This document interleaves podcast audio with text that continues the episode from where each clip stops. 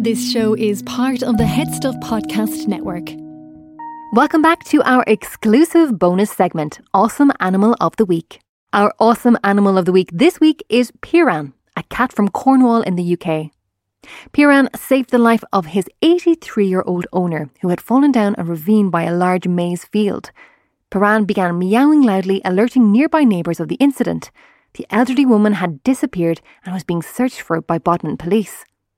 Her neighbour had heard of her disappearance and decided to follow the cat when she heard him. The cat is very attached to her, she said. And he was going back and forth in the gateway and meowing, so I decided to go and search the maize field.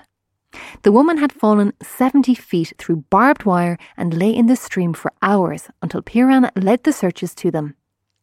According to the police, she was immediately airlifted out of the ravine and brought to the hospital, where she is now stable and in good spirits.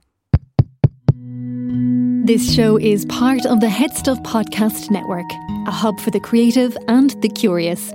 Shows are produced in association with Headstuff and the Podcast Studios Dublin. Find out more or become a member at headstuffpodcasts.com.